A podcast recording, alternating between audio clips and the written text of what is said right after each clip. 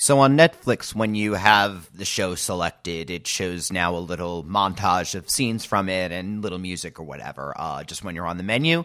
And for Deep Space Nine, they were showing all scenes from like the first season. And it was really striking how far, I don't know, how far this journey feels. Yeah. Especially seeing, for example, uh, Ben, for whose com- whose physical look has changed so drastically over the course of the series, or someone like Jadzia who's turned into Ezri. I don't know. This, this certainly there was a lot of growth in TNG and all of that. The characters do end in somewhat different places, but it was very impressive how much things have changed in these seven years. And I guess what I really like about DS9 is that sense of progression and change. Yeah, I It's I guess that's a weird place to start from. no, but it's not. I, I mean, because this podcast, I think you know, we're talking about what you leave behind the the series finale of, of Star Trek Deep Space Nine, and you know, this is another ending point and beginning point for us. You know, we we did this a year and a half ago with TNG, and now we're doing it with with DS9, and I, I mean, I think that for me, uh, you know, I enjoyed watching TNG again. I, I think that the show is definitely more than the sum of its parts, but it did not have the emotional impact mm. that the end of Deep Space Nine did. Primarily, you're right because this is a very special show. It had characters that grew, changed, had really, really strong relationships. The the depth of the writing, the the depth of the emotional connection that that I think you and I both have to this show is making it very difficult to to say goodbye to it. And you know, I, I don't think that you know, for example, I you know I watch Netflix on my Apple TV, so it's not as fancy as as yours, Yeah. but it when the sh- when the show ended, this was the first episode of Deep Space Nine. I think maybe the first episode of Star Trek that I've watched for this podcast, where I um, let the entire credits run, and when the credits ended, and Netflix kicked me back to the Deep Space Nine select screen. It was on Emissary, the Yeah. pilot, and that that felt very strange. Yeah. And Especially if you think that there's a cyclical time theory, which we can totally go into. No, but yeah, it's and especially because at the end of one of the things you said uh, to me before we before I watched it was that you like DS9 as a better series, but All Good Things, the finale of TNG, was a better episode, maybe or Yeah, I- yeah. in, in, in term. I mean, just on the level of you could watch All Good Things without watching another episode of Next Generation. You need about five minutes of explanation who Q is, and that's probably all you need from there. Uh, Well, I and- think not to cut you off, but I- I think that you know what I mean by that is is you know all good things is a much better self Mm. self contained constructed episode of television. What you leave behind is obviously not that. You know, it is the culmination of. A, a, a, you know, explicitly a serializ- serialization arc in the past, um, you know, back half of this season. Uh, you know, even when Deep Space Nine was not heavily serialized, it still was a serialized show. And that is the reason why I don't feel like it's as well constructed an episode. Yeah, it's the la- It's the ending of eight episodes, and more importantly, seven years. but it's but it's completely satisfying, I think. I also think that All Good Things was a much more thematic resolution of the next generation, right? Uh, so Encounter at Farpoint opens with Q testing Picard and th- therefore humanity, and you know humanity's about to take that next step into further into the galaxy. And is it ready? Are they you know morally developed? And at All Good Things is that final test and the understanding that yes, humanity is re- ready to transcend its origin. So it's a very nice thematic capper, and I thought what you leave behind, while it certainly resolves many of the themes of DS9, is much more of a plot resolution. It is, and it's also because there really was no plot to resolve in all good things. Yeah. You know, that that's kind of the the I think the interesting difference between the two shows. You know, I don't want to turn this into a, a, an episode that is just us comparing TNG and DS9, No, although, but- you know, we will talk about you know Deep Space Nine's kind of um, you know place in the franchise as as you see it so far. But wh- what what I think is is instructive is to look at TNG as an episode where at the end of it all the characters are still on the Enterprise. Yeah. It is the not reset button, but it's the promise of more adventures to come. Whereas Deep Space Nine places a lot of the characters in in very different circumstances. I mean, at the Yeah. end of the episode, at the end of the series, uh, Sisko has gone off to, to to be with the prophets. Kira is now in charge of Deep Space Nine. You know, Nog is now a lieutenant.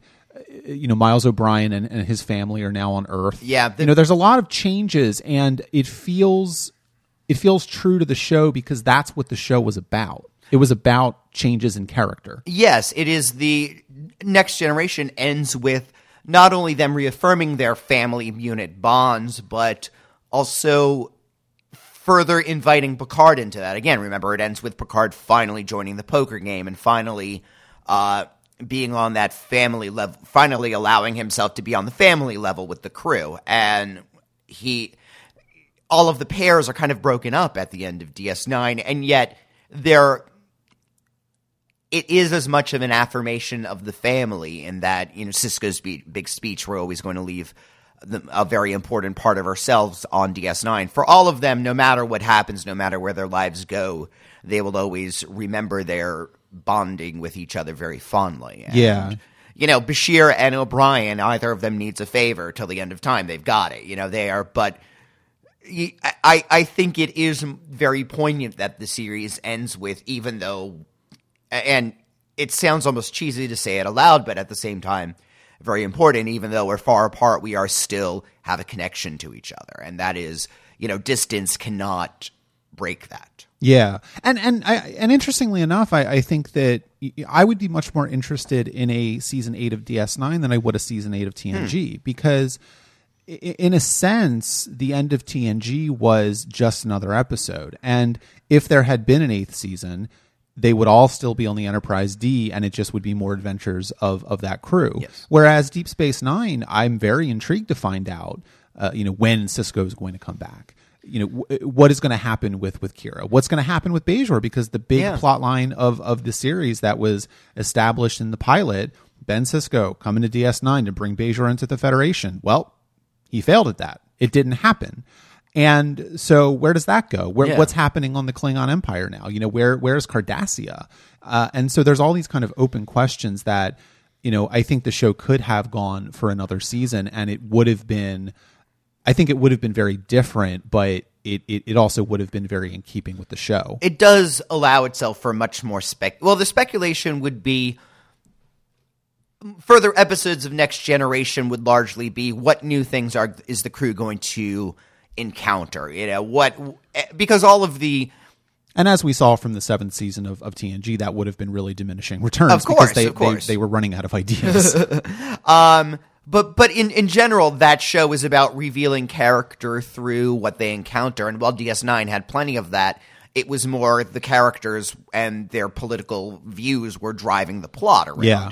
Uh, it, the storytelling, I guess, was more organic in that way, and so yes, there are, you know, while there are an infinite number of things that TNG crew could encounter, we've learned more or less all we're going to learn about this group of people. Um, there are, as you say, each uh, every ending is a beginning. Cardassia may be very, very. Car- Cardassia is decimated. Cardassia is in a very bad position. They are now in the position where, frankly, they will probably be the ones needing Federation assistance. I mean that.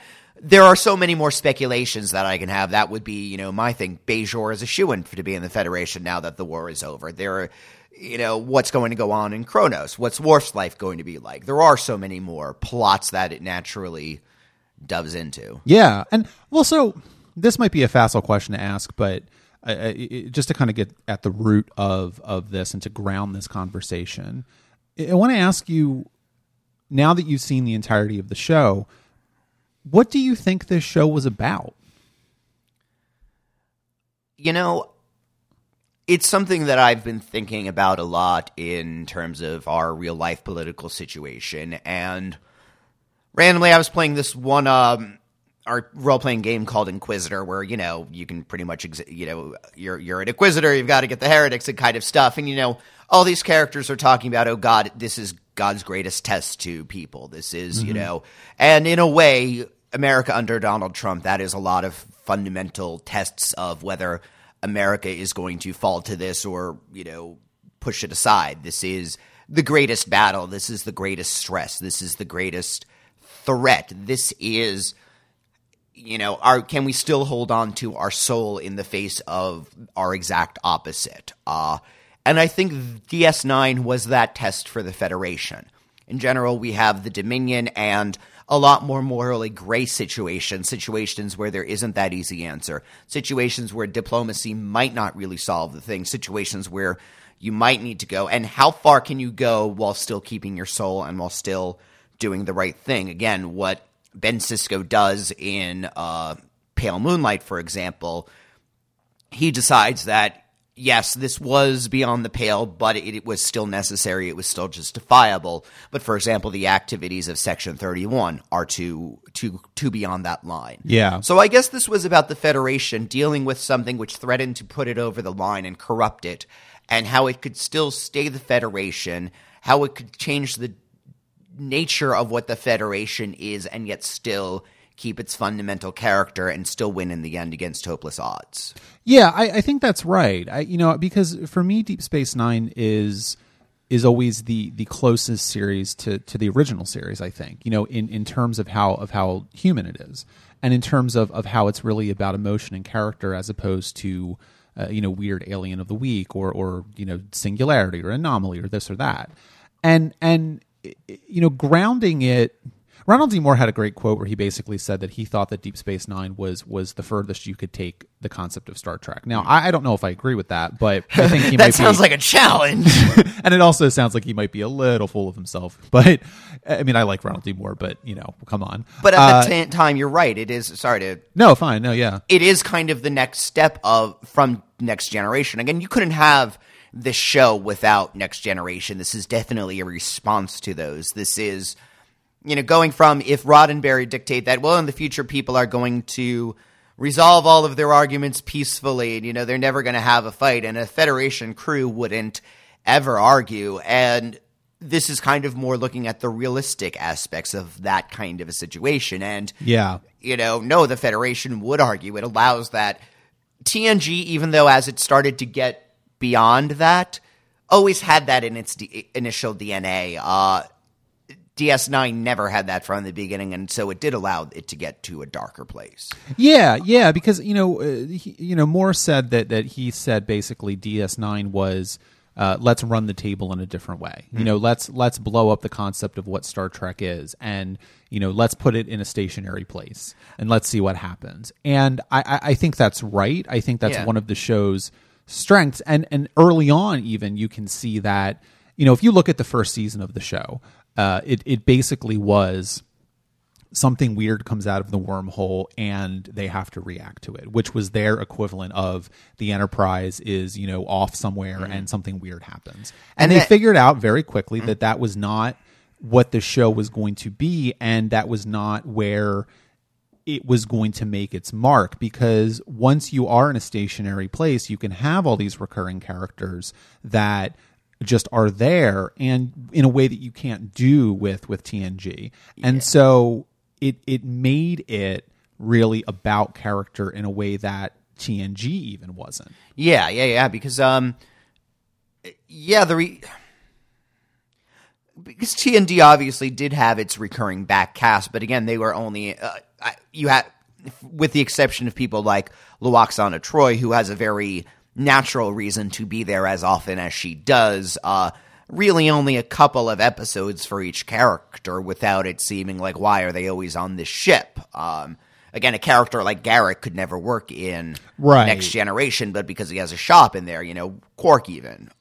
Yeah, I mean, basically, y- you could say the only characters that would really fit into that mold on TNG are like Guinan, for example. Yeah. Uh, maybe Mott the Barber, you know, people like that. But, you know, w- it, it wasn't really the same thing in, in DS9. I mean, DS9 has this sense of place that I think is very rare in the franchise in general. But again, it's named after, and it's going to be interesting to see where Voyager and Enterprise take us because, you know, Next Generation is not named after the ship. Neither was the original series, obviously.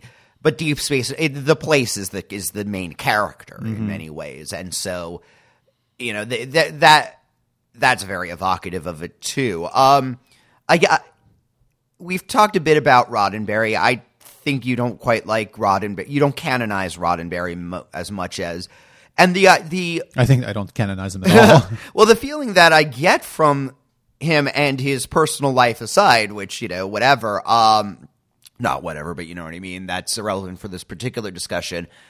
He certainly had a great thing with creating Star Trek. Star Trek was if slightly ahead of its maybe slightly ahead of its time, but kind of of its time.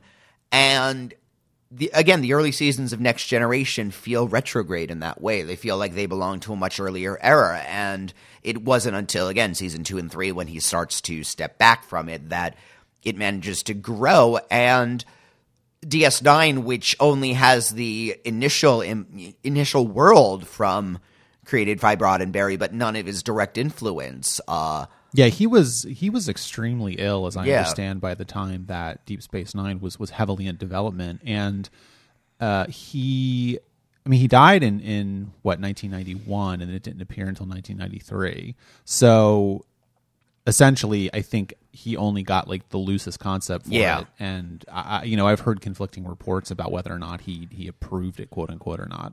But it doesn't even matter at Yeah. that point because.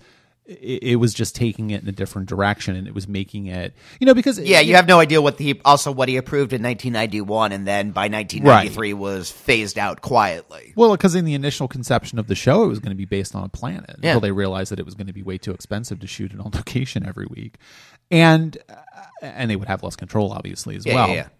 Yeah, because I think that if you look at if you look at Star Trek, I think that in general it's better when Roddenberry has as little control over it as possible. And I, I don't. You're right. I don't. I don't canonize him. I don't think that DS9 does either. And he had a lot of strange ideas about where humanity was going to be in the 24th century that weren't even really there in the 23rd century in TOS. And it's not that DS9 didn't respect that. And I think you see that even in this last episode because these people love each other. These people, uh, you know, have relationships and friendships, and they are working together for the common good in good faith and taking everyone at face value. But it it was able to ask hard questions about that concept i think primarily because they everyone on the staff loved star trek so much. Yeah, I, I, I, Deep Space Nine tends to take a much more realistic look at authority in in that original series. Kirk is always right, even when you have episodes like Obsession where he's done incorrect things. You know, Kirk is usually right. What Kirk's decision is is going to be the best for whatever planet he's on. Right. Uh, next generation, Picard is usually right. Picard is certainly diplomatic, and certainly he's able to get his way out. Picard will also will make mistakes, it is true, but he is also able to learn from them and be better. Uh, Deep Space Nine is allowed to make again leaves us with Sisko saying, "I can live with all of this in pale moonlight," and wants us to say, "I'm not really sure if." I agree with that or not. Uh, people like Admiral Ross, who Sisko, you know, has officiate his wedding, is also somebody who's gotten his hands dirty with Section 31. It is the Federation guy from Homefront in Paradise Lost who tries to do this coup is doing it for what he believes are the right reasons. Um, it muddies these waters. I think it it certainly believes that earned authority and respectful authority can exist. Certainly at the end, Damar turns into what we believe is a good leader. Sisko is a good leader. Um, Worf and Martok become the right leaders for uh, Kronos. People like Kai Wynn and Dukat are punished for their short sightedness and their corruption. Um, well i, I, I yeah yeah so no, I so I guess it does have a very different view of authority than the others do. Well, yeah, and I think also I, I think that's right, and I also think that that what that makes me realize is that at the end of the series, the, you know, most of the characters are in some sort of position of authority, or they always have Yeah. some sort of position of authority. You know, Kira is now in charge of, of DS9. O'Brien is now a professor at Starfleet Academy. Uh, you know, Worf is now the ambassador to to um, the Klingon Empire from the Federation. Odo is Odo- going to right. the Odo Odo's Odo specifically goes not only to cure his people, but to teach them. And he is going to have a very strong influence on the Dominion, even if he's not their de facto leader. Yeah. Right. I mean, you can really see that, you know, we will, will we promise we'll actually talk about the episode at some point, but, you know, this is going to kind of be a freewheeling conversation. But I do think that uh, the show knows a lot about Star Trek, is informed by it, but is not beholden to it i think you know one of the one of the things that i always find very strange about the way star trek was made in, in the 90s and, and you know in the early 2000s with with star trek enterprise you know was it rick berman really um was not a Star Trek guy. He was just a uh, producer who got the job and and stayed for a really long time, almost twenty years. And he, he didn't necessarily from all the from all the impressions and all the sort of like reading between the lines that I've seen. I, I don't know that he really bought into Roddenberry's vision of the future, mm. but he protected it very strongly. And I think one of the reasons why DS9 works so well is that it has his stamp on it the least of any of the shows. Hmm. Uh, it, it's he gets very involved in the franchise later, and you know, there I, I may have mentioned this on the podcast, but there's a point where uh, I, I, think it was Brannon Braga or someone else who basically said like, well, Rick Berman said he couldn't control Ira Stephen Behr, and so he was, you know, by by you know hook or by crook, he was going to control Brannon Braga, and I, I, I think that that's uh, kind of interesting because Rick Berman is taking the Gene Roddenberry role in a way and and lessening the franchise and and making it yeah. smaller, you know, and and the, the idea that it's kind of like the difference between the the letter and the spirit of the law in a sense. Yeah, yeah. It, it seems a he takes maybe a stricter interpretation of things, or he doesn't allow. I get the idea that if Rick Berman had its way, all of the, you know, when you when you're always talking about like the Marvel universe, right? You say how all the movies look the same and all the TV shows look the same. They're all shot the same. They're all directed the same. They're all structured the same. You know, you find them very samey. I think if Rick Berman had his way, Next Generation, you know, all of the 90s um, and early 2000s, those four shows would have been the exact same show except different settings and different cast. And, and, and I, Deep Space Nine very much wants to tell its ve- its very different story. Yeah, and I, I think that, you know, in terms of in terms of story structure, in terms of length of scenes, in terms of the way the shows are are shot and lit. Uh, and directed, I, I, do think they all look very similar. Yeah, you know, I, I which I, there's a reason why we don't ever really talk about the visual look of '90s Star Trek because, frankly, it's not that interesting. Which I think, uh, from you know, just talking '90s television in general, certainly there are shows that are better at it than others, uh, but not every show was Twin Peaks. Most were just TV directors doing workmanlike stuff. I assume because well, uh, yeah, I mean because for example, you know we're um, you know we said last week we're, we're uh, launching our X Files podcast. Yes. tuning in this week, and I so remember if we could talk about that yet or not. Yeah, yeah, and the X Files was this came out the exact same year that Deep Space Nine premiered. Only it premiered in September, and DS 9 premiered mm-hmm. in January, and the X Files is a very, very good looking show. The atmosphere, the, the the mood, and even the way it uses music and and and stuff is a very different atmosphere and a very singular atmosphere.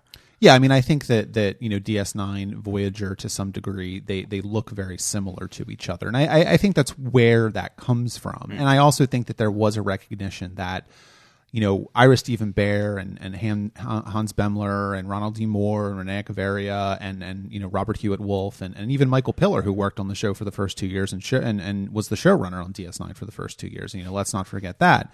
Uh, they were trying to tell different kinds of stories and to develop characters in new and interesting ways for the franchise, even within the constraints of, okay, here's how you break a Star Trek yeah. story and I, I think they mostly succeeded. Well, yeah, I think there is something they, they are working within the confines, but again, I think that makes it. That's one of the reasons it is such a strong show because it is. It keeps the core of Star Trek. There is a certainness to it that it it stays with, but I think while it's keeping within certain strictures, the rest of it is rebelling against those strictures very much. So there is a very strong tension in a lot of the episodes between that that I that actually gives it a lot of its power. I'd say. Yeah, I think so. And you know, maybe this is a good opportunity for us to transition into actually talking about um, the episode because. Uh, you know, I do think that this is going to be a different sort of, of look at the series finale than than All Good Things was, only because so much of the series finale has the business of ending plot lines Yeah. that have been in the in, in motion sometimes since the pilot in terms of what's going on with with the prophets. And you know, TNG was not that. I mean, certainly all good things was looking at Encounter at Farpoint and going back to the the very beginning of the show, and certainly we talked about that. But for the most part, uh, it was not necessary to look at the entire plot arc of TNG in the same way that it's going to be as we talk about what you leave behind. Yeah, if you look at all of the Q appearances, you do, and you know, you take the Borg, and you do see a general through line of again humanity becoming better and you know being more equipped to handle these challenges and all of those kind of things. But it's not as deliberate as in DS9, where it, it, the the pilot asks a couple questions, and while they're answered throughout, they are all answered by the end. Uh, yeah, I mean, I think the only question that's not answered is will Bajor enter the Federation? Yeah, and that you that frankly by this point I'm is not an interesting question anymore. Actually, um, I would agree with that. yeah, whether it does or not is almost irrelevant. It's certainly going to have a close relationship with the Federation, and if it's not going to enter now, maybe it will later. But what matters is that the war is over, and I I, I think in the there, there is a degree to which, especially the, the alliances that are formed at the end, for example, between Kira and Damar, where they say, you know, all that personal stuff needs to go outside. This is a bigger problem. So, yeah, the question of Bajor's status is irrelevant in the context of the war now. I, I think so, and I also think the the the episode in the in the show is is doing you know kind of a interesting slash subversive slash ironic look at Bajor because it's not necessary for Bajor to join the Federation to come into its own. Yeah. And I think it was actually, I mean, that was the whole point, I think, of Rapture in the fifth season when uh, uh, Sisko, you know, because remember, I mean, they were about to join the Federation and Sisko torpedoed it and said it was not the right time. And the reason for that was the Dominion War was going to be starting, and they were going to have to protect themselves by signing a non-aggression treaty with the Dominion in a way that they would not have been able to. You know, Bajor would have been invaded by the Dominion immediately if they had joined the Federation at that point because the war was going to start in a few months. And you know what you get instead is a Bajor which is uh, uh, stronger for having the Pah-wraiths locked back up again, getting rid of Kai Permanently, Wynn, apparently. apparently, and also having Kira act as a a, a stand-in for the occupation and and having Kira you know as the the sort of emissary of of the Bajoran resistance going and making uh, not making amends with Cardassia, but I feel like Cardassia is almost making amends with Bajor. And that entire plot line to me feels like Cardassia realizing that they're not able to go forward in the path that they did. I mean, that's even the point of the scene with Garak when they're about to leave the basement, you know, where he says basically, you know, my Cardassia is, is, Yeah. is dead. It's gone. Uh, it's never going to come back. We were very aggressive and we're going to have to have a different a different path and it's very very bittersweet but it's also i think in a sense Bajor coming into its own Yeah, I, I, I mean, where Bajor was gonna go, I think you know, there's a mention of the new Kai, right? Um, so they're gonna, they're going. I'm sure that Kai has a co- committee together to discuss Federation independence. They're on the Federation calendar. Again, whatever they decide will be that decision. You know, it was clear that you know now that the Dominion War is over. But again, I, you're right. I Cardassia has been in is in a position where it can't rebuild, right? It, or it, it can't go out and reconquer. Um, no no See, see, I, I, I guess you want to. There, there's plenty of you know Nazi comparisons you can make between Cardassia and the Nazis. Um, uh, and I guess I want you know which nazis exactly uh, the German ones. Um, no, but you think about something such as Germany post World War One, where its economy is fucking destroyed, and the, you know the situations with which lead up to World War Two, but then post World War Two, which Germany has since become more prosperous. Germany has mm-hmm. all these anti hate speech laws and stuff like that. And while I, you know, plenty of people will be able to tell you the country is not perfect, it is certainly.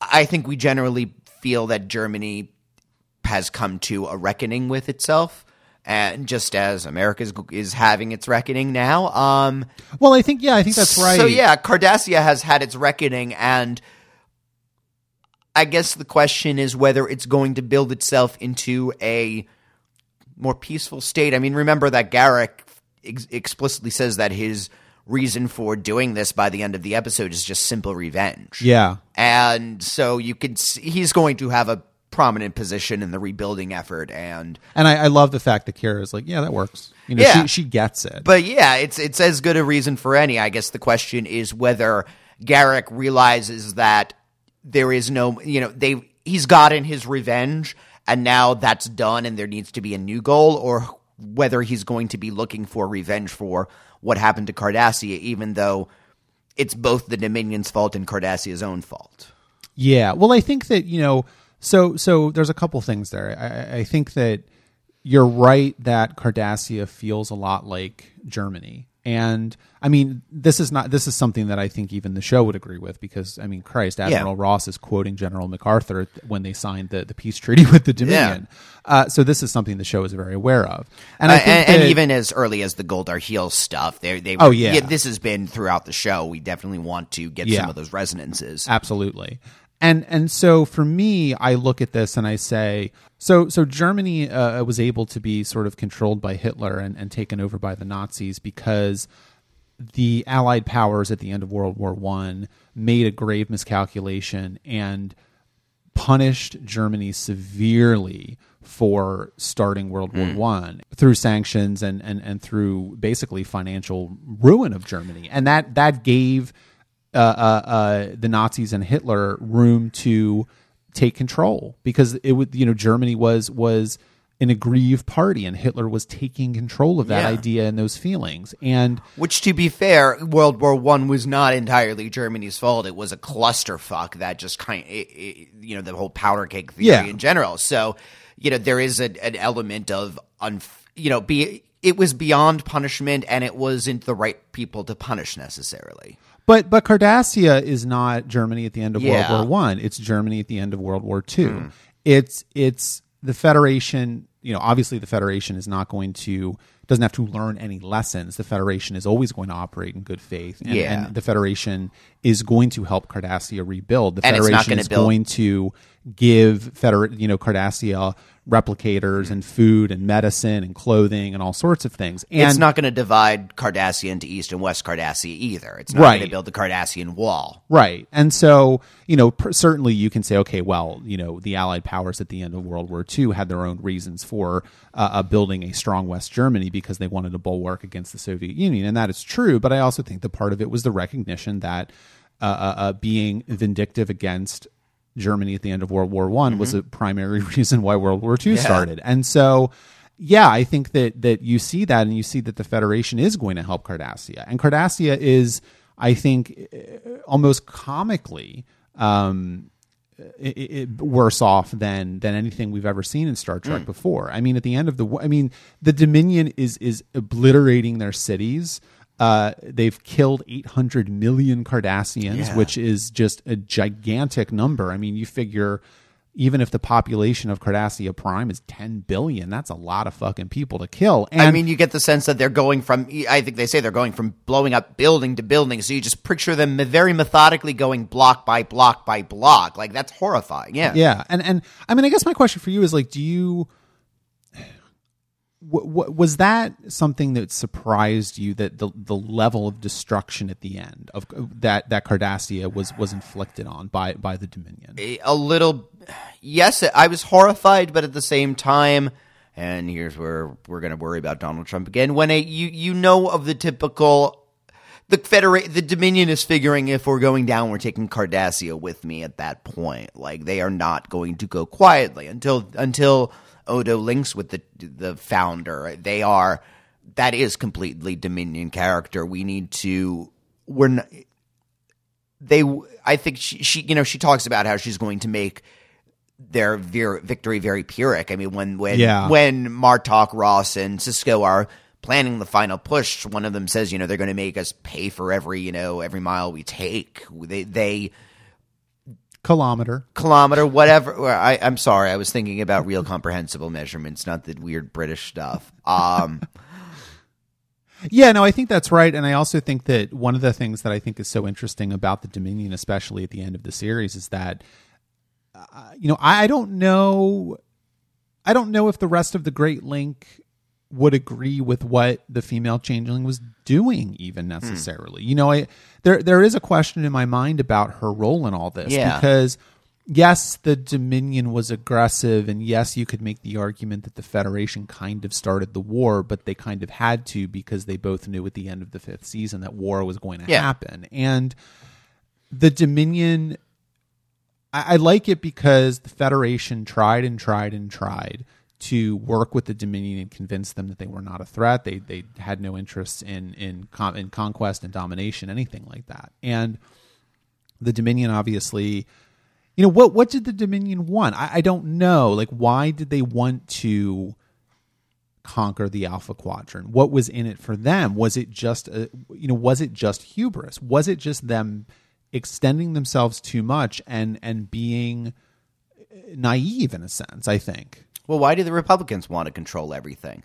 Why do we have a millionaire who, from a gold, a billionaire from a gold tower in the White House right now? there's no evidence he's a billionaire why why do I have a guy with three hundred bucks in his pocket uh, and and nothing else uh, in, in the White House? I mean, there there is, I think, uh, to, to a degree, the Dominion is very cancerous. You know, just as Yeah. the Republican Party is cancer right now. There is the, un, you know, cap. It's that much as the Ferengi are the capitalist species in this thing, I'd say the Dominion has more of the capitalist philosophy within them without a, you know, in a non-economics way. That's, I, I, in a way, the Dominion is post-scarcity capitalism, if you think about it.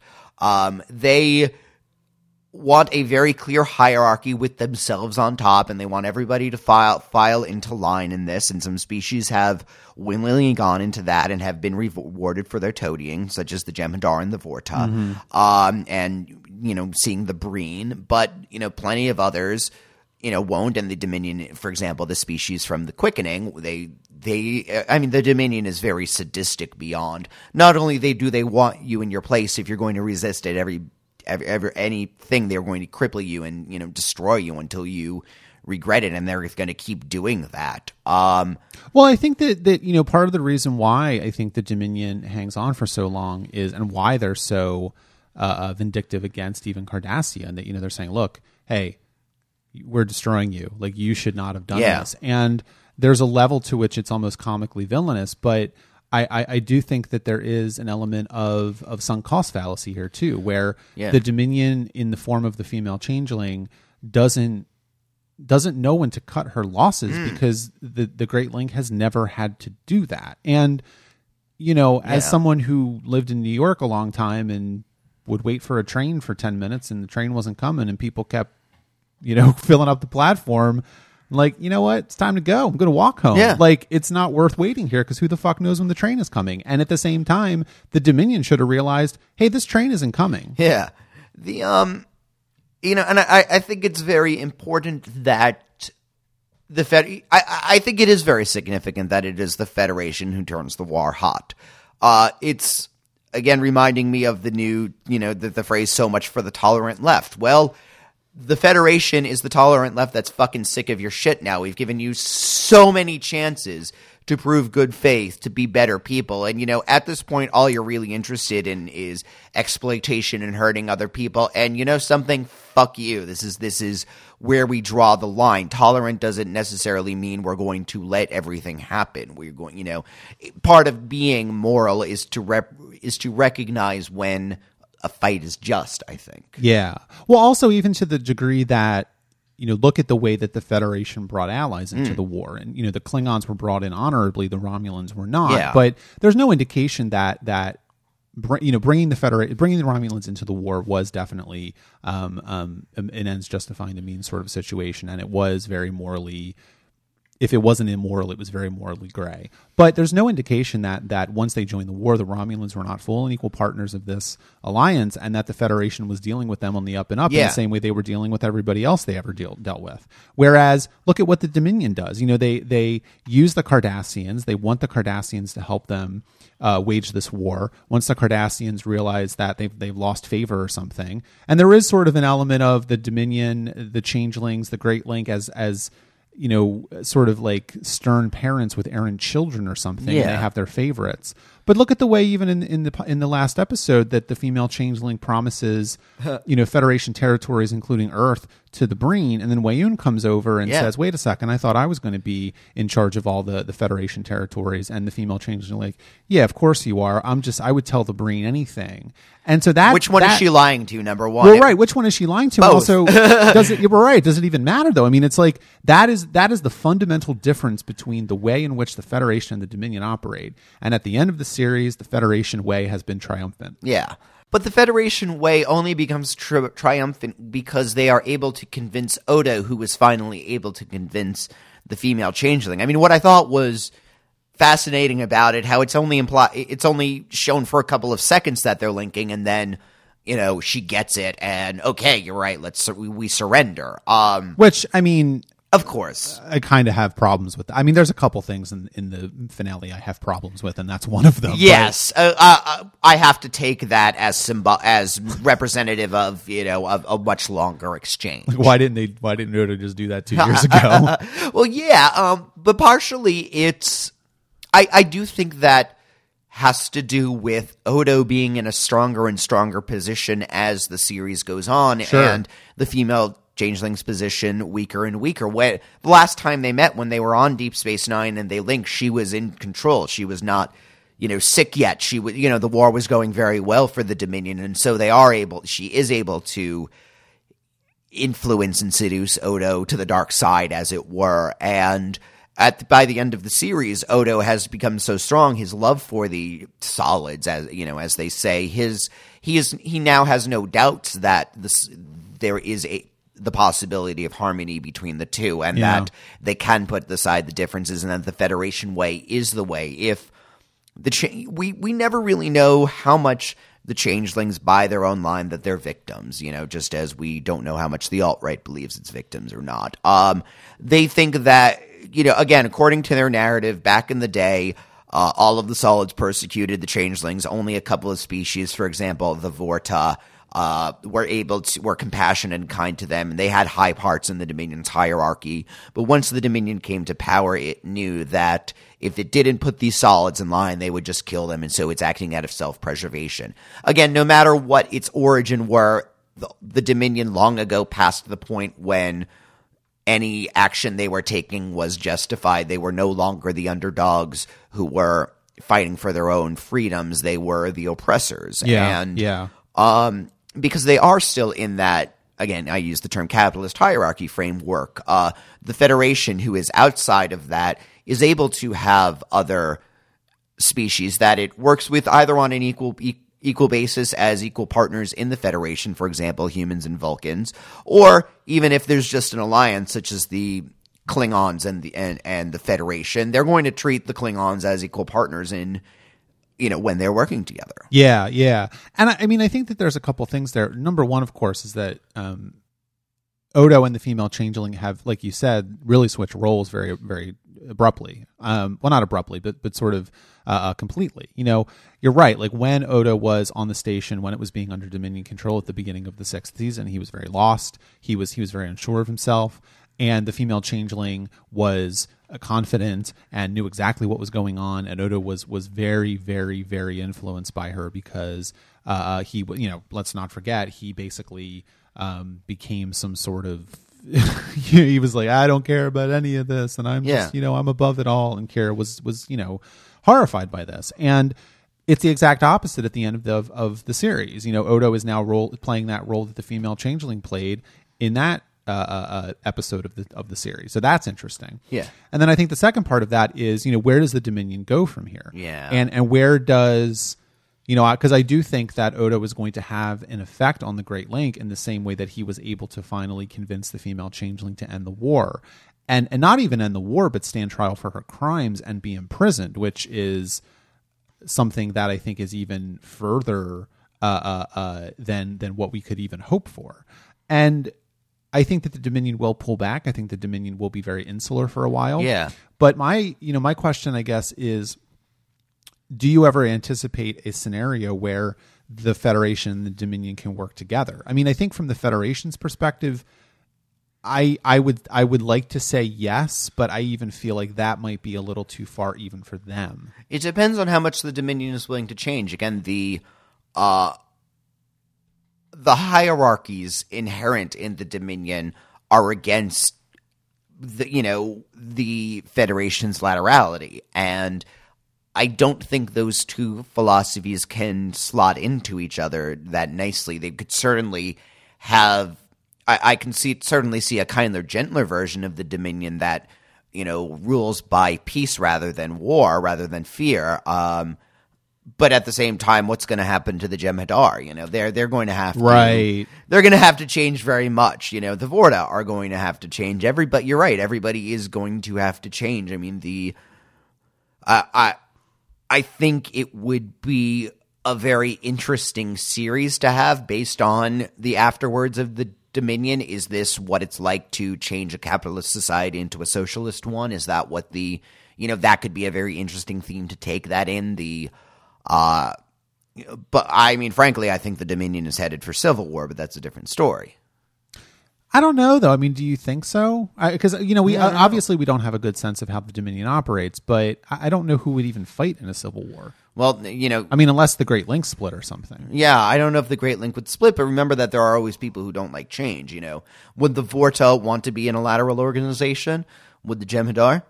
I mean, I think that if you if you take the show at face value with the concept that the Vorta and the Jem'Hadar have been genetically engineered to believe that the founders Yeah. are infallible gods, I think yes, they would. But again, that genetic engineering fixes that into their biology, that hierarchy, and so is is a.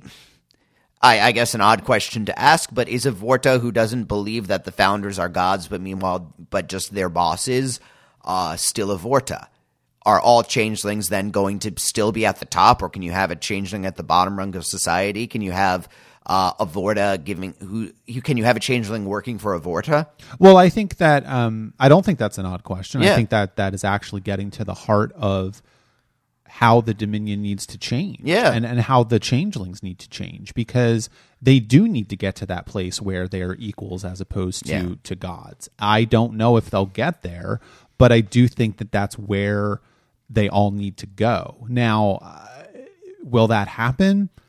It's possible, um, but we don't know, and we'll probably never know unless there's another series after Star Trek Yeah. Discovery that takes place in the 25th century. Yeah, I wonder if it would.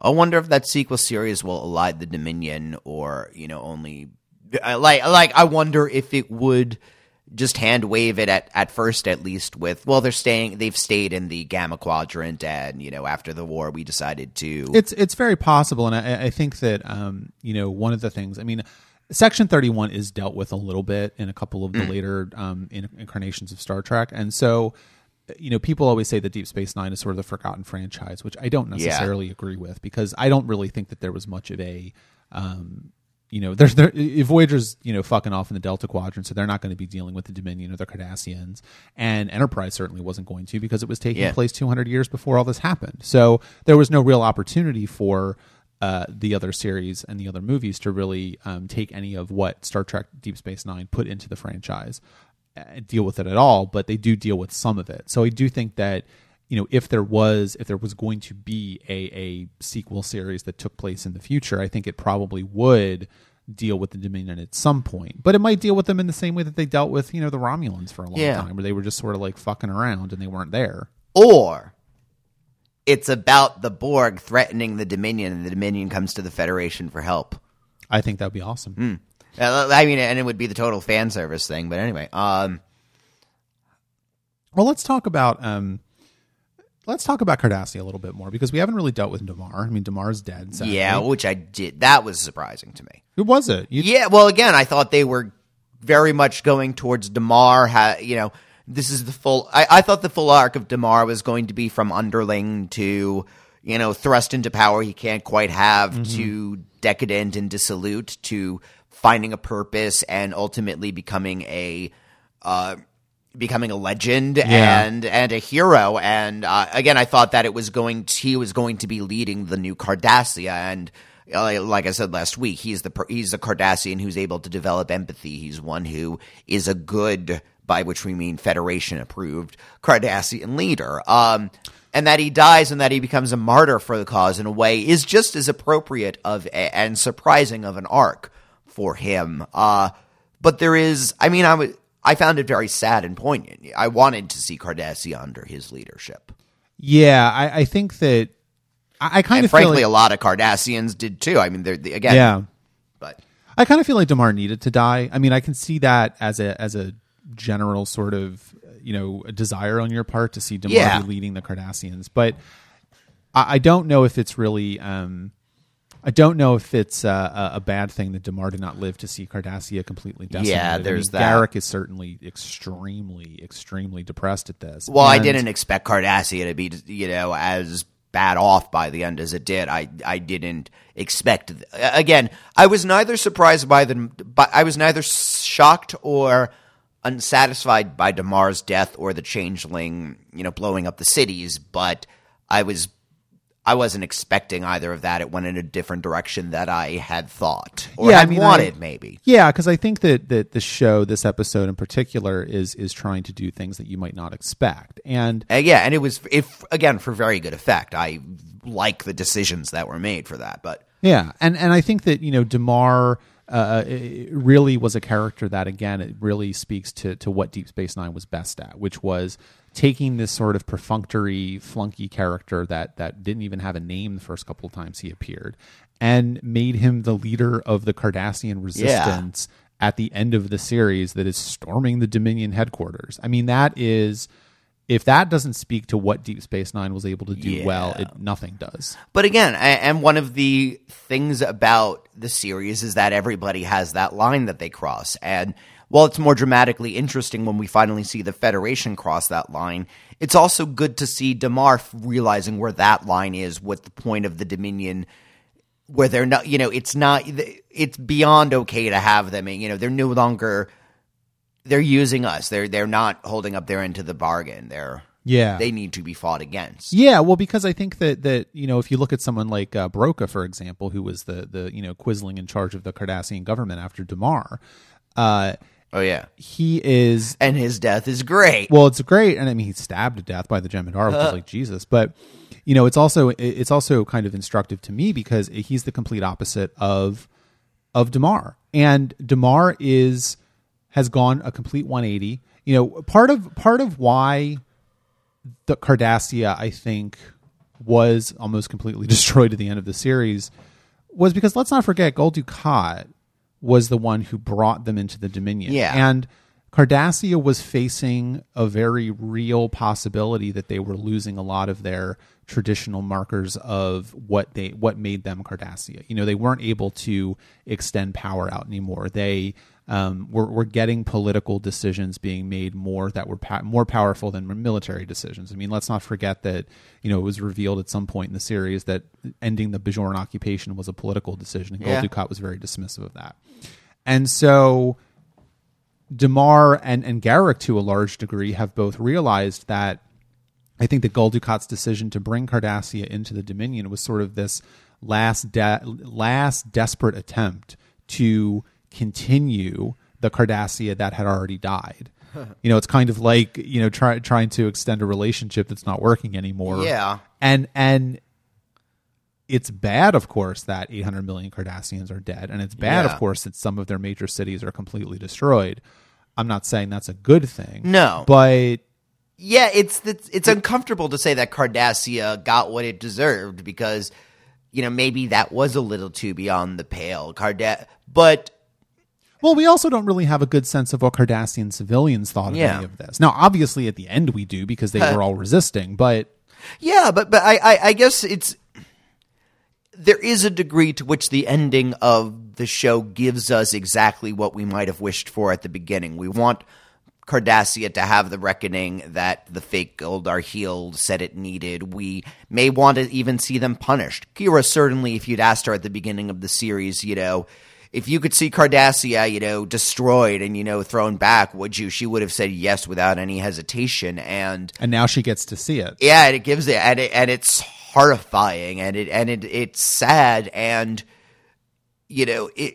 I, I, I think there was the possibility that Cardassia had been redeemed and got punished for that redemption too. Yeah, because I, I mean, let's not forget. I mean, as bad as as Cardassia decimated Bajor, you know, with, Yeah. the, with the occupation at the beginning of, of the series when they left, the Dominion have paid them back for that Yeah, a thousand times over, and and Yeah. Cardassia is is a thousand, a million times worse off than Bajor ever was. yeah. Again, that's why I think that you know if Bajor is the the I I. I I think Bajor and the Federation are headed to Cardassia to do some rebuilding work. Oh, know, sure. Again, and which also, frankly, from you know, is a very Federation thing. You can't be that upset at somebody who's helping rebuild your your place. I mean, certainly Damar is well, Damar is fairly singular, but he's not the only Cardassian who's going to be able to accept.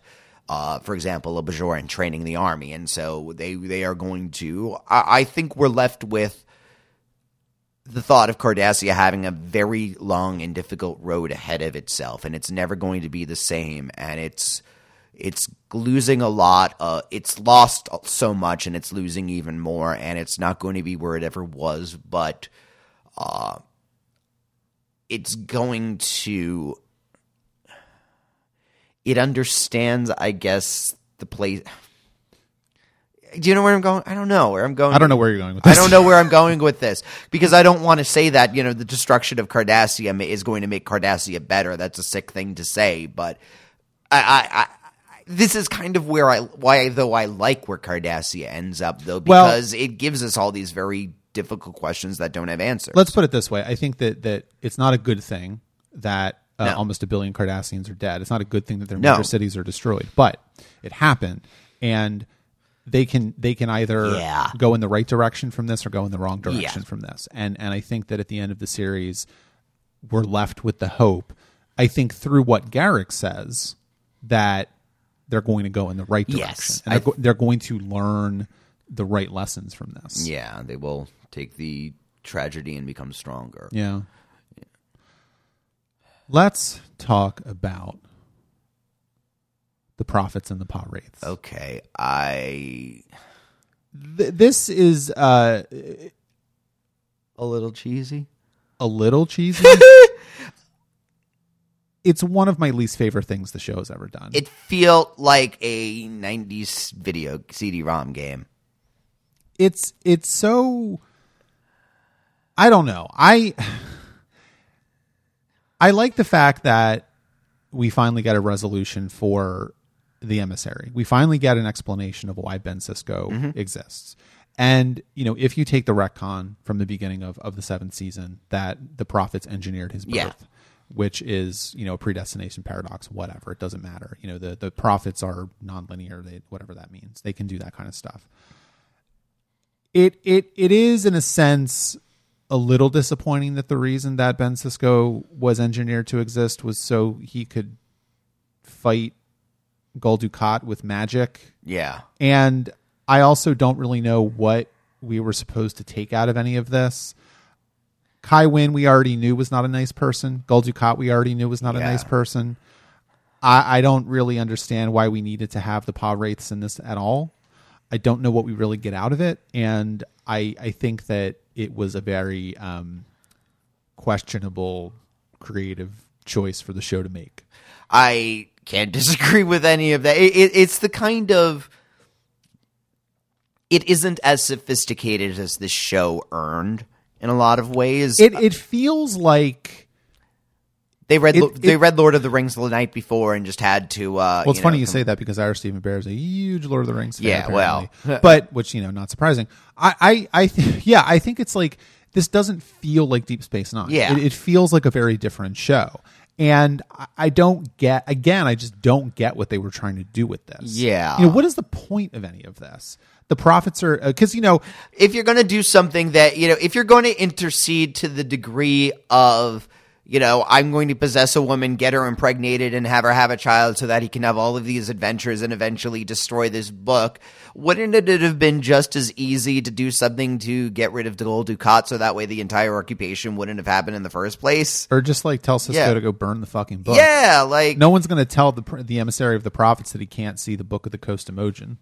Yeah right? I mean, then just take a phaser and like destroy it. I, you know, it, it is. I mean, you can't think about it logically, of course, because it's much more about feeling and it's much more about Yeah. uh, uh, uh, getting these characters to a certain place. But the place that they're getting is just not interesting, and it feels like they didn't have a good resolution for these characters. You know, I I you know will defend Gul Dukat uh, uh, becoming the emissary of the Pah-wraiths. Like Yeah. I, I I don't think that's necessarily a bad choice for the show to make. and I think it's good that it's fine to. Once you have that, you have a Christ Antichrist uh, dichotomy, and which is fine, but I think they do it stupidly. Yeah, Right, because what what is again? What are they really fighting for? And you know that the Pah-wraiths are not going to come out and destroy the prophets and and, and destroy Bajor and and you know start the Yeah. start the reckoning or whatever the fuck it was supposed to be. I mean, You know, I, just don't. I, I was let down that it turns out the Pah-wraiths. were- It, would have been more interesting to have the Pah-wraith story, which is that you know they were ousted from the celestial temple, but they're the true gods, and you know they have just. It would if that had been the truth rather than oh we were secretly evil, and you know that would have been much more interesting. That that would have been much more within the lines of again the grayness of this. I frankly would have been more interested in having the Pah-wraiths come to a reckoning and and understand their place and get their own redemption, but instead they're just locked up forever and happy ending. I mean that that alone if the if the Dominion is able to be redeemed at the end, why not the Pa Wraiths? Well, I actually think that's that's right because one of the reasons I think why the Pah-wraith storyline doesn't really work and why the resolution falls so flat is that we kind of understand what the prophets want. We we've seen them. We don't get their we don't get their point of view necessarily, but but characters have talked to them, characters have argued with them. You know, Ben Sisko explained how time worked to them in the pilot of the show. And aside from uh, when one of the Pah-wraiths in the assignment embodied, you know, Keiko and took her over and possessed Yeah. her, we don't ever really get uh, what you know a conversation with characters in the Pah-wraiths. You know, it's all about interpretation. What Gul Dukat thinks the Pah-wraiths want, and what Kai Wynn thinks they want, and maybe they're wrong. I, I don't know, and I think that we needed that. We needed Yeah. to hear directly from the Pah-wraiths what they want. Well, I thought the whole ha ha ha we're gonna burn everything down now was pretty clear. Yeah, but that's not. It's really, stupid, but it's it not, clear. That's not satisfying, and it also Yeah. doesn't come until the very end of the series. Yeah. So it's like you know, this is what it was leading to. Yeah, yeah, yeah. You just And- want to destroy Bajor. and f- which frankly was kind of what I thought that you know they were in the Keiko episode. You know, the, the, it, this is completely in line with that, and it's nothing. It's there's no twist on it. You know, again that Yeah, Gold, it's- yeah, that Gul Dukat is passionately arguing that the Pah-wraiths just want you know prosperity for their people, and if they're a little dark about it, well, you know that's you know just the shades of gray of the sh- again that's much more evocative of something you know that, that has much more uh meat to it than just one what there's Right. there's good gods and there's bad gods and the bad gods want to get out but at the end Sisko makes it so that the bad gods can't get out Right, and Gul Dukat is now with them in the same way that Sisko is with the prophets. Okay. I mean, I guess fine, whatever. You know, Gul Dukat is, is trapped in Hell. fire caves for the rest of his life in a non-corporeal form.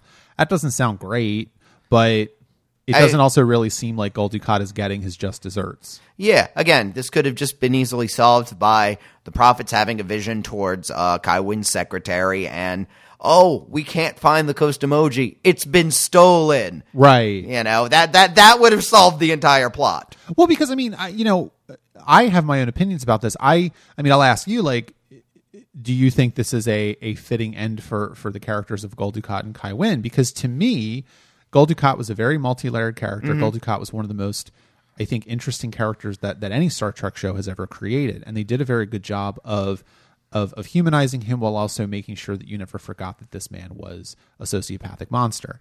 And uh, well, I think they got a little, you know, aside from that, in you know, kind of the middle of the show, but they were they course corrected. Maybe they course corrected a little too much. I don't know, but I don't know that this is a satisfying ending for Gul Dukat. I don't No. think this is really the ending that is um, is is worthy of the character, and I also don't know that this ending is worthy of Kai Wynn. there are parts of it that I like about Kai Wynn. I like that, you know, she totally, you know, dude. I love how Gul Dukat is by her. You know, he genuinely Yeah. think seems to think that, you know, he's shocked when you know he finds that she's poisoned him. I mean that.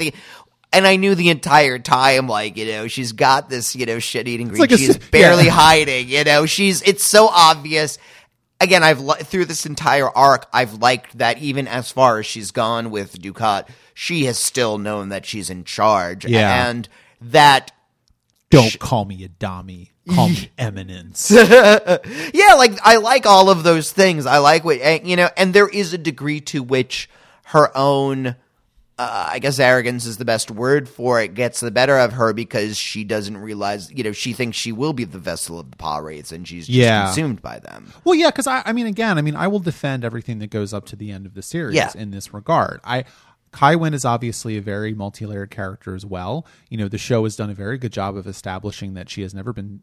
The prophets have never spoken to her. She's never had an orb vision. You know, she doesn't have a personal relationship with you know her Lord and Savior Jesus Christ. And but she is the leader of the Bajoran religion. Yeah. She is essentially an empty vessel. She is someone who has. I think that she I think at some point she probably thought she had faith in the prophets, but obviously she doesn't really have Yeah. faith in the prophets, but she kind of convinced herself that she did because she is able to portray the pious Vedek and then the pious Kai, and she is able to use that position. to- Caius. Caius. She is able to use that position of power to get what she wants, which is more and more power. And you know, her her hubris is that she goes too far. Now, Yeah, and she doesn't she doesn't she misses the fact that the Pah-wraiths are not going to make her their emissary they're using her in the same way that she's used everyone else her entire career i think that's a really really cool character Yeah. arc for her but at the end she just seems stupid and then she gets destroyed by the Pah-wraiths and it's like okay Yeah, neither she nor Dukat really have that realization. I mean, I'm thinking of that uh, conversation she has with Kira right before she finally says, "All right, fuck it, I'm with the Pah-wraiths." Um, is that she, you know, Kira, you know, she's saying, "I don't know what to do. I, I, I don't have my fate," you know, and all of that. And Kira says, "Well, you know." You need to step back. You need to live, you know, do things for other people. And she basically, you know, says that if you, you have to leave your position as Kai and, you know, start from square one, kind That- of. yeah. This is going with the you know and let's go biblical you know all, yeah all right if you want to get to heaven sell all your possessions and follow me. And you know the rich man went and went disappointed. That is literally what's happening in that scene. Kai wynn thinks that the vision from the prophets is her reward for all of that she's done. I mean but she is I, I don't think anybody is curious why she's never been considered worthy by the prophets because she's not. Yeah, uh, because she has done so and her, her faith is so fake in them and she is uh, uh, again she the and especially because so many of the characters who get visions from the prophets they're burdens right? They're not Right. it's not a reward to have what what what being the emissary was not a reward for ben Sisko it was it was a cross to bear. Well right. I mean he he you know he now is not going to be able to see his his child born probably. I mean he's dead right? That's that's as far as I, what what oh I, no he's not dead. He's with the prophets. What's the difference? No, I, I, I, I think that Ben has become an energy being. If you want to do it scientifically, but they had they but- did they did say i mean here's the interesting story about this the backstory is that originally he was going to leave and it was going to be very clear that he was never going to come back Yeah. that he had become a prophet right and avery brooks went to uh, Ira Steven Behr and said i'm uncomfortable with this because this means something very different in star trek and this means something very different in 20th century america this is a black man leaving his pregnant. Yeah. wife and i don't want to do that No, that's and, very and fair. so you know to his credit Ira Steven Behr was like okay yeah you're right let's rewrite it and let's make it clear that you're going to come back at some point But- and i also think that's the point of the vision Um, that's obviously the point of the vision with with Cassidy, where you know he's able to come to her as a prophet because he is now a prophet or whatever. He is going to come back at some point, so he is not dead. I don't know because the way he phrases it, which I, and very poetically, uh, the it, it it could be a year from now, it could be yesterday. I mean, it's it's that that I think is a poetic way of saying that Ben is out of time now, and it's Well, not. he is. He's a prophet. Yeah, and, and, and so he has gotten that kind of existence, and it's more. I don't know. To me, it's it. it to me, it, it. I. I. I'm not sure if we a season eight would con, would have a corporeal uh Sisko appearing on the and and maybe Sisko, you know, again in season eight would appear much more ambiguously, almost you know as a spirit. Again, in the we, we have to go into you know we have to go biblical for here as a while post uh, resurrection, Jesus is described very ambiguously in most of the you know the gospels afterwards and sort of just kind of appearing and disappearing and that's how i think Sisko would be in the later I mean, I can see that interpretation certainly, Yeah. but the reason why I don't agree with it is that Prophet Sisko makes the decision to go to his corporeal wife and tell her that he is going to Yeah. come back, knowing that she doesn't want him back as someone who appears in visions Yeah. every once in a while. She wants her husband back. That's fair. and so I I think that's why I am much more on the side of Sisko's going to hang out with the prophets for a while and then he's going to decide to to come back as as a corporeal person. I, I think I really do believe that. okay But you know, we can But I agree to disagree. That's why you know that's why the show is so great because it's left Yeah. open ended. You can I- have different uh, uh, interpretations of it, yeah no that is part of the power of that particular i and it's also what it took the, the everything you know once until he jumps into the fire that's all cheesy as hell whatever. But then uh they they save it at the end i think where where they get it again whether or not he's in physical form and actually going to come back and live an everyday mundane life and you know cook dinner and eat and sleep and all of those things or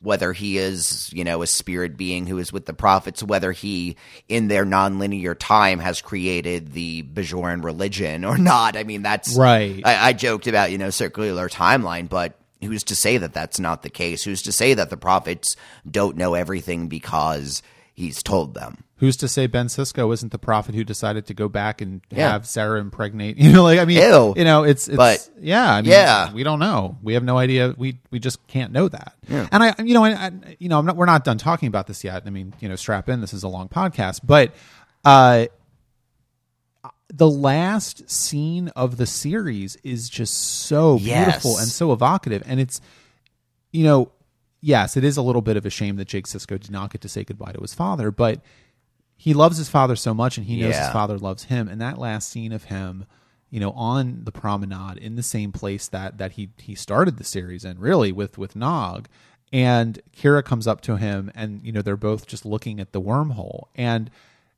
you know they're looking at it for different reasons. Kira is looking at it because it's the celestial temple, and and and Jake is looking at it because that's where he thinks his father is, and he's waiting for his father to come back. Mm-hmm. And you know he's not going to leave Deep Space Nine. He's he's probably going to be a little broken for a while, and it's but it's not a it's Well, not in a bad way. It's not the visitor level of broken. I mean that that's Right, the other. I mean there was a similar. I remember a, a similar scene in the visitor when you know Kira is comforting him after his father has disappeared, and we know where Jake in that episode spirals to. Yeah, Um, yeah. and yet you know the, this version of jake is going to be okay you know even if it's just simply he's a few years older and he's found his place in the world a little better Yeah. um, he you know is able to have now you know a, an adult peer relationship with you know these people he's not a kid anymore um and his friend Nog is, is Yeah. apparently stationed on the sh- on the sh- on the station now, so that's good. no I, I i don't worry about any of the characters like i think they're all going to be okay from this but But I also I also think the last shot of the Yes. series, you know, really do, I mean it's beautifully done and and it's also um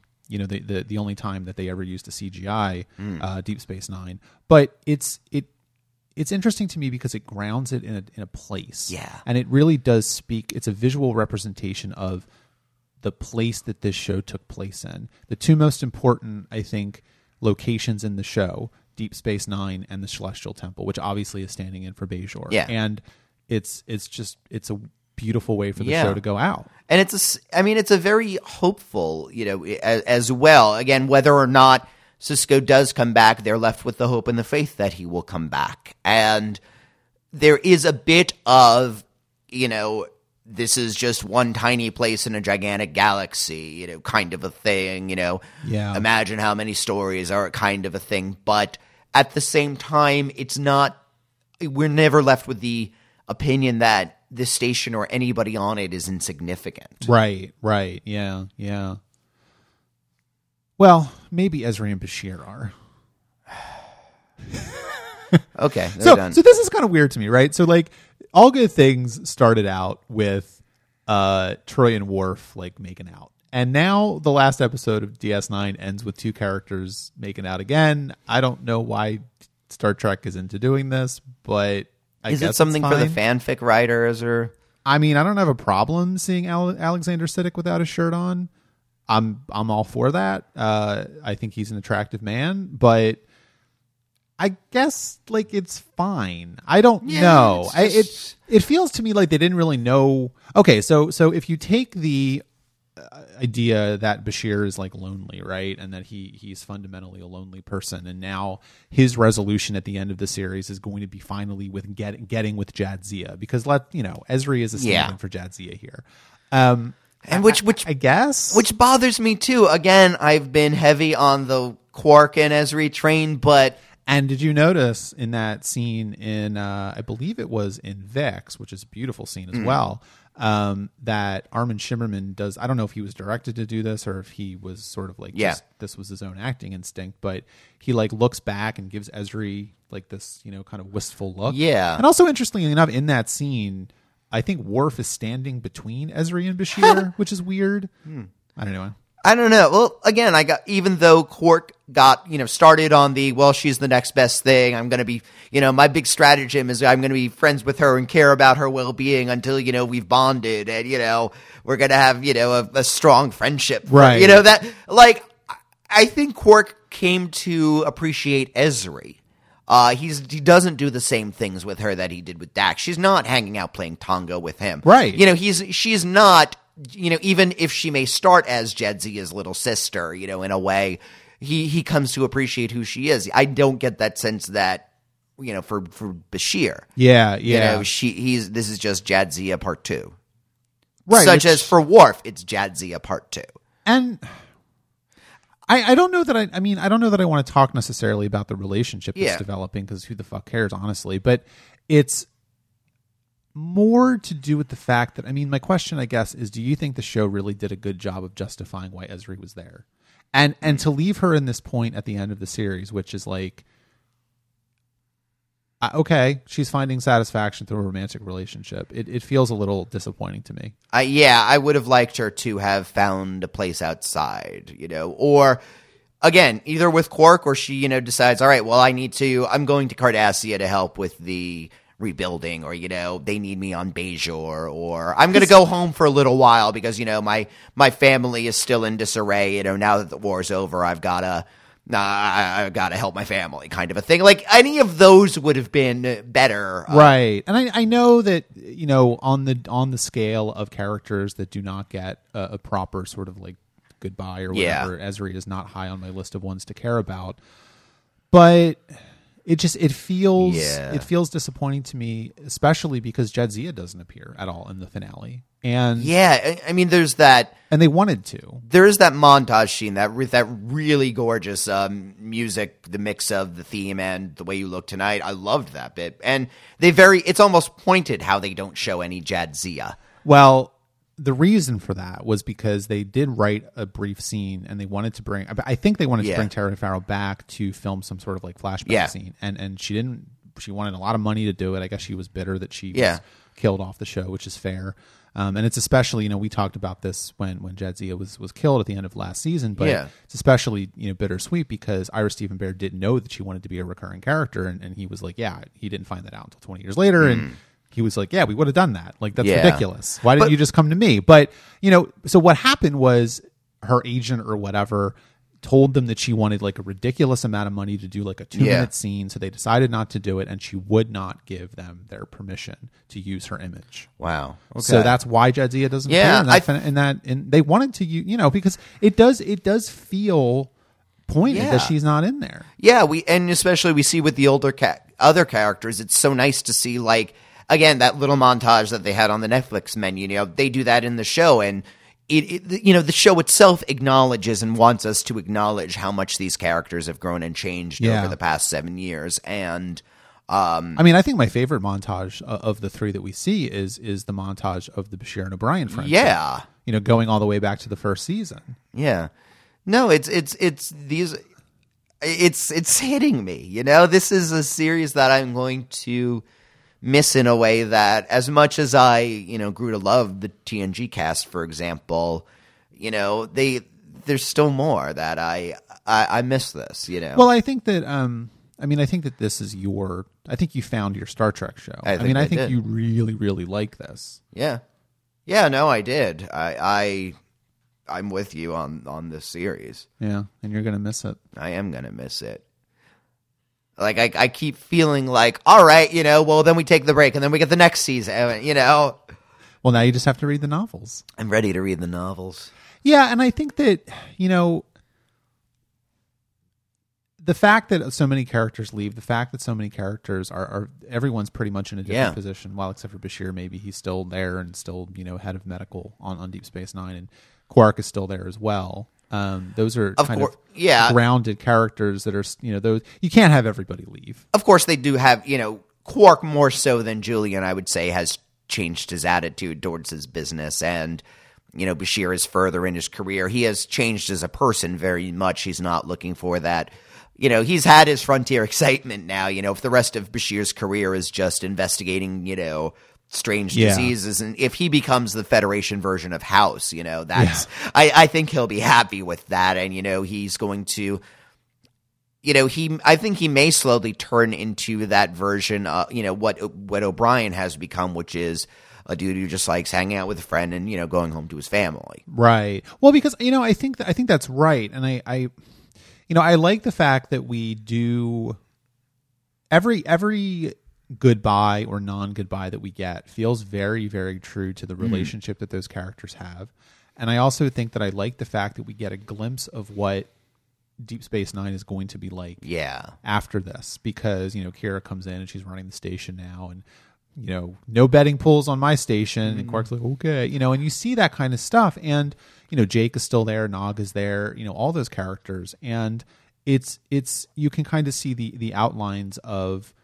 how that station is going to operate now and also frankly I think that you know the the the goodbyes that every character gets with every mm-hmm. other character you know the non goodbye that Odo gives Quark Yeah. which is just a fantastic scene because Odo knows that he doesn't want to give Quark the Yeah. satisfaction, and Quark knows that Odo Yeah. is doing that for a very deliberate reason.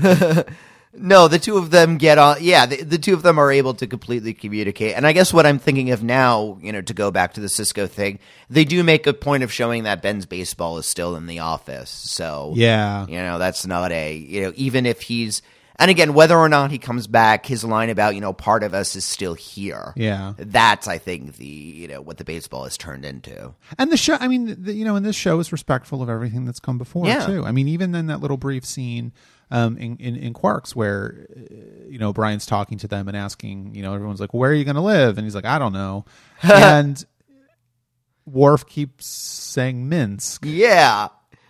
I was watching this with my boyfriend who's like, why Minsk? And I'm like, well, actually, that's where, you know, he grew up in Russia. And, you know, you know, I give the little bit of Worf's backstory, but, you know, everybody talks about how I am not a merry man is the funniest, you know, Worf line, but Minsk is so much better. This, this Yeah. series figures out how to make Worf funny. Yeah, yeah. And you know, again, Worf is not a character that I like. I don't think he's a very good person, but it's okay that he's not. I think. Yeah. And you know, he gets I, I think he gets the send off that he deserves, and I Hmm. also think that it's nice that the show is not sending him back to the Enterprise.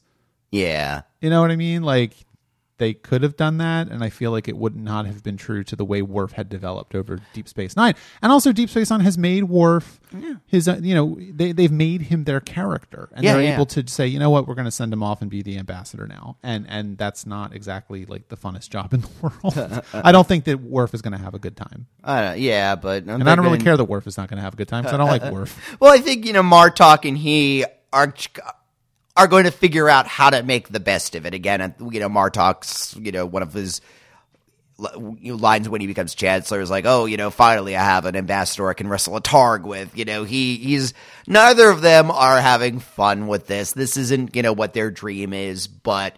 I think they're going to figure out a way to make it palatable. yeah, yeah, you know, they're they're they're going to have a very different view of what chancellor and ambassador means. Yeah, I think you're right. And and I mean, okay, so at the end of the day, is there anything in the finale that or in the show, I guess, that that you think that the finale whiffed or dropped or or does this feel as satisfying as you wanted it to feel?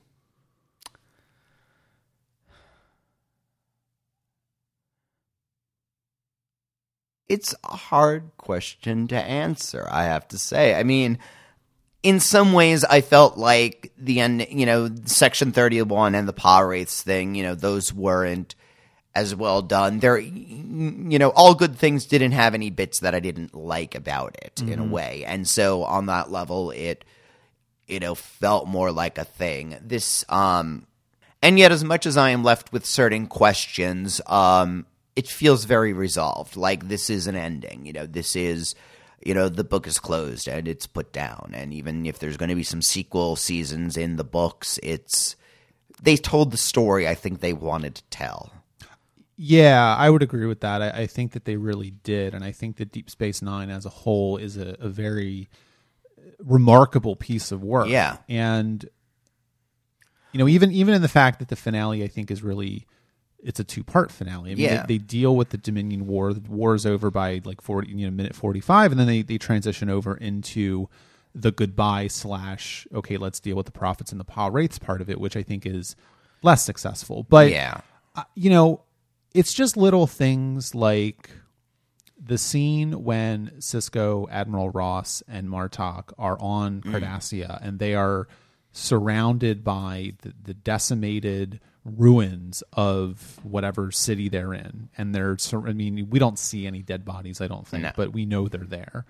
And you know, Martok is is happy and drinking, and Admiral Ross and Sisko are both just Yeah. not into this at all. And Yeah, they've that- been talking this entire time about we're Right. gonna, you know, we're going to celebrate with blood wine when we're on Cardassian. It's going to be a nice reunion for the three of us, and it's yeah, But it's such a nice scene because it really does speak both to all of the characterizations, even in a character like Admiral Ross, who we, we didn't see that much, and and and the differences between humans and Klingons, and Yeah. the fact that Martok, of course, would be happy at this. You know, this was a glorious battle, and these Cardassians died in the service of whatever, and now they're in Yeah. Sto-vo-kor, whatever the Cardassian equivalent is, and and it's not you know the the Klingon thing about not mourning. You know, you're you're you're happy that that this happened, and that's not how humans think. and yet I don't think that the I don't know if the Cardassians who died died gloriously because they died they didn't die in a glorious battle. They're Well, that's not what I'm saying. I think that's No. what Martok thinks. Yeah, yeah, yeah. I well, I,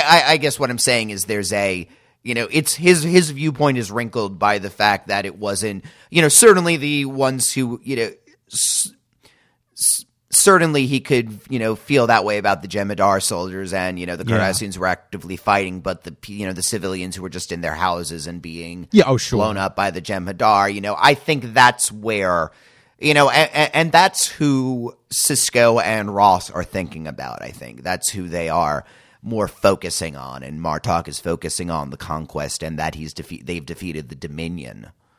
Yeah, I think that's true. And and I don't know. I guess I mean I don't know that there's much else to say about the last episode. I just think that I don't want to stop talking because it means we're going to be done talking about Deep Space Nine. Yeah, and maybe that was the that's the reason I didn't. You know, I I if I if I feel left out or left, let down or disappointed by this, it's because like it's like I remember when I read Jonathan Strange and Mr. Norrell. I hated the ending because it ended. I would would have read another three thousand pages of that. You know, I would watch another seven seasons of this show if this were just the. You know, I I I, I even though this is the best place that they could leave it. You know, Well, that's. I mean, I think that's the the thing, really. I mean, you know, we started off this episode talking about Star Trek as a whole, the franchise as a whole, kind of the differences between Deep Space Nine and the other series, and I, I think that you know certainly the original series ended prematurely. Although I don't know that it, um, I don't know that we were left really wanting more because the third season was was you know pretty weak as a whole. Yeah, and they probably you know would not have made a finale episode given the way TV was at the yeah, time, they just even if they had known. that. Yeah, they just didn't do that kind of stuff back then. But TNG, all good things. It's a great episode. It's a it's a wonderful way for the show to go out. It's one of the best episodes of television I think ever made. But it's it doesn't leave you wanting more. Like TNG was it was time for TNG to go. And it's arguable whether or not it was time for DS9 to go, but I think that the show leaves you wanting more and it does a really good job of of hinting at what that future path would have looked like. Well, uh, actually, this is clarifying something because you, you you've said several times, you know, TNG is more than the sum of its parts, which I agree with, and I think all good things elevates the entire series by its um by being such a beautiful and you know affirmation mess and all of those things. What you leave behind doesn't elevate DS9 because it doesn't really need to be elevated in that way. I would say, Yeah, um, it, yeah. it already it, it's it's it's of the level of quality of the entire series, which is not to say that All Good Things is so much better than any TNG episode. There are so many. I mean, it's it's a legitimately great show. Um, but yeah, they TNG is an episodic series, and we're going to save the best episode for last. Uh, DS9 is a serialized series, and we're going to give a good ending and resolved ending to that. I think that's what the purposes of the two finales were. Yeah, yeah, and I and I think I think I agree with that. And also the the fact is, you know, they're they're very different shows, and they were doing very different things. Yeah. and I think they were very successful. Yeah, they both succeeded in doing again and And- further proving the versatility of the concept. If you know, for TNG, they were worried about you know is having the same exact concept down to the name of the ship, but with a different crew going to work. You know, can Right. we do that? And you know, again, DS9 is taking it even further afield from there and still being a massive success. Absolutely. Yeah. And I'm going to miss it. I mean, you know, Yeah. I've seen this show. I think this is probably the the fourth time I've watched the whole thing through. And, you know, before that it had been probably like 3 years since the last time I watched it the whole way through and I really enjoyed watching it this time. I mean, I always really enjoy watching it, but it's it's really just such a remarkable piece of work in so many ways. And yeah, some of it is messy, and you know we've criticized it when it needed to be criticized. Um, you know, especially with things like Section Thirty One and, and the Pah-wraiths and, and, and, and some other plot lines. But Profit and lace. profit and lace, yeah. But on the whole, I think that you know, I'm loath to say that this is the highest that Star Trek ever goes. You know, Voyager, I think, will be a slog at some points, but Voyager also has a lot of interesting problems, and Voyager also does have some really, really good episodes. And you know, I, I don't know where uh, that I don't know where that's going to go, but I think that I, I, Where no one has gone before, obviously. Duh. Well, I think what I'm getting at is is the concept of this show, you know, um, almost five years ago, Oh God. which is like what the fuck. Uh, Sometimes I feel surprised it was only that long. I know. Well, it was it was a lifetime ago. That We were on the completely other end of the country. we were. And when we were recording all good things, I was about to leave, and you were staying in New York, and and now we're both Yeah. here, and it's weird, you know, because we never expected that would be the case. I mean, that's I mean, Deep Space Nine, you know, maybe it'll all come together again at some point. Who knows? Uh, But you know, the concept of this show was always, you know, Star Trek fan, Trekkie, and a non and a non Star Trek fan. You know, looking at the show, seeing if you can get something out of it, seeing if you're going to enjoy it. And this is the fourth complete series we finished. We have, I always forget about animated. yeah, I know, we have we have three more to go because of Star Trek Wow. Discovery, which was completely not my plan at all when we started this show. It, it, was it even in talks when we started this show? Like it, No. no one had thought. Yeah, I, no, I it don't- wasn't. It wasn't announced until 2015. um, Wow. That w- what I'm saying, Richard, is that I am ready to declare you a treasure. I've graduated. I feel like I don't necessarily want to say that complete until I've seen it all, but I'm very happy for this. I think I think you get Star Trek now, and I think that you really have come to appreciate it, and I think you're ready to. see the crappy parts of it. yeah, I mean, No. honestly though, I, I think that you are because Voyager and Enterprise certainly are not the strongest of the shows. I mean, TNG and DS9 are, are head and shoulders, Yeah. you know, much better than both of those series, but they do have their charms, and I don't think that you can watch them if you don't love Star Trek. And I think at this point, you if you if you don't love Star Trek, you're having an affair with it, and so I think you're ready to watch those. Yeah, no, it, You have the context, you have the knowledge. I can see the ugly parts and still love it because Yeah. I, I remember it was hard. It was a hard fight. I didn't. It. I don't quite love all of the original series. I like our our, our friend Wes Teasdale runs the podcast, uh, the Penske Files, which we've guested on a few times. He's uh, planning on doing the original series, and I think he's picking like two dozen episodes or something like yeah, that. that, I think it, he's already released a, a couple Okay. episodes of it. Yeah, Yeah, he's doing a select handful, and if I were, you know, I like there's that select handful, or more than a handful, but there's that batch of episodes that is really great. You know, uh, beautiful television that you can see why this, and then there's so you know, the first few episodes of the original series aren't great. Most of season three isn't great. It has more, you know. It wasn't until TNG I started really appreciating it, and I think DS9 is when I I really did love the series. yeah, yeah. And I think it's a you know it's also a really exciting time again because we've got a new series coming.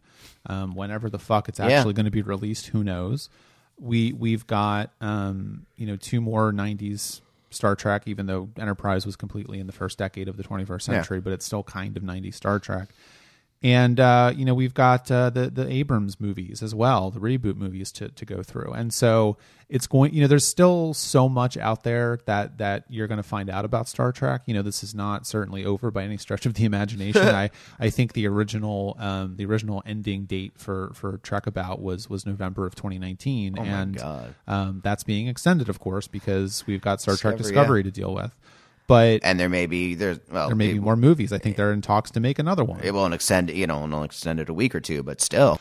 But um, you know, I think to to, to bring it back to to Deep Space Nine, I think the other reason why I appreciate the show so much is that uh, it did not it did not wear out its welcome and destroy its reputation Yeah. the way that TNG did with the TNG movies, uh, which we will find out next week Oh no. as we go into Star Trek Insurrection. Uh, but I, I think it's a good place to leave what you leave behind and, and leave Deep Space Nine. And, Yeah. and I think we're ready to, to soldier on and, Okay. and start another series. I'm ready to meet Captain Janeway. and and oh my god, I'm two weeks away from meeting Tuvok. You are. Oh my god. Oh my god. I'm so excited. This is not going to be a letdown in any way. This is going to be one of the greatest moments of my life. I am 100% sure and certain of it. It will be all I talk about for months. I am not going to say anything about that whatsoever. We're just going to have to see how it goes. I think that's it, Richard. We did it. We finished Deep Space Nine. But no, I'm not finished with Deep Space Nine. For like the baseball in Ben's office, it's still in my heart. Very true. A part of me will always remain on Deep Space Nine. Very well said. Well, if you have any thoughts on what you leave behind, Deep Space Nine as a whole, Star Trek as a whole, maybe even holes in general, you digging a hole in your basement, who knows? Leave us a comment, trekaboutshow.com. You can check out our Patreon, patreon.com slash trekaboutshow, which uh, supports this podcast and our other podcasts tuning in. As we said much earlier in this epic double feature podcast Ooh. of Trek About.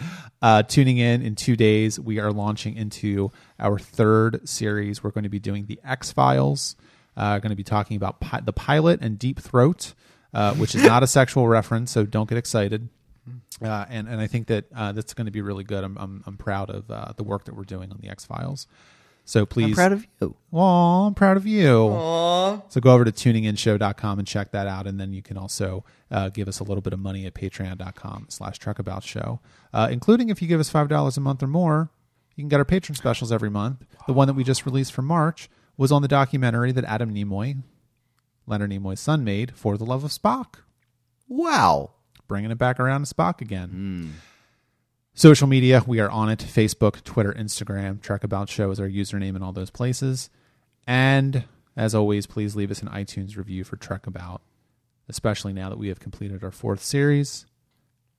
We need some help because we're all very sad right now that Deep Space Nine is over, and, and a review would make us happy. Yeah, we need some. Uh, or, or if you want to send us some uh, gold press latinum, that would be happy too. I'll take it. Yeah, Well, Richard, self sealing stem bolts, whatever you got. this is this is it. This is going to make it real. Next week, we are going to be talking about the third TNG movie, Star Trek Insurrection. Why does it feel like I haven't watched any TNG movies?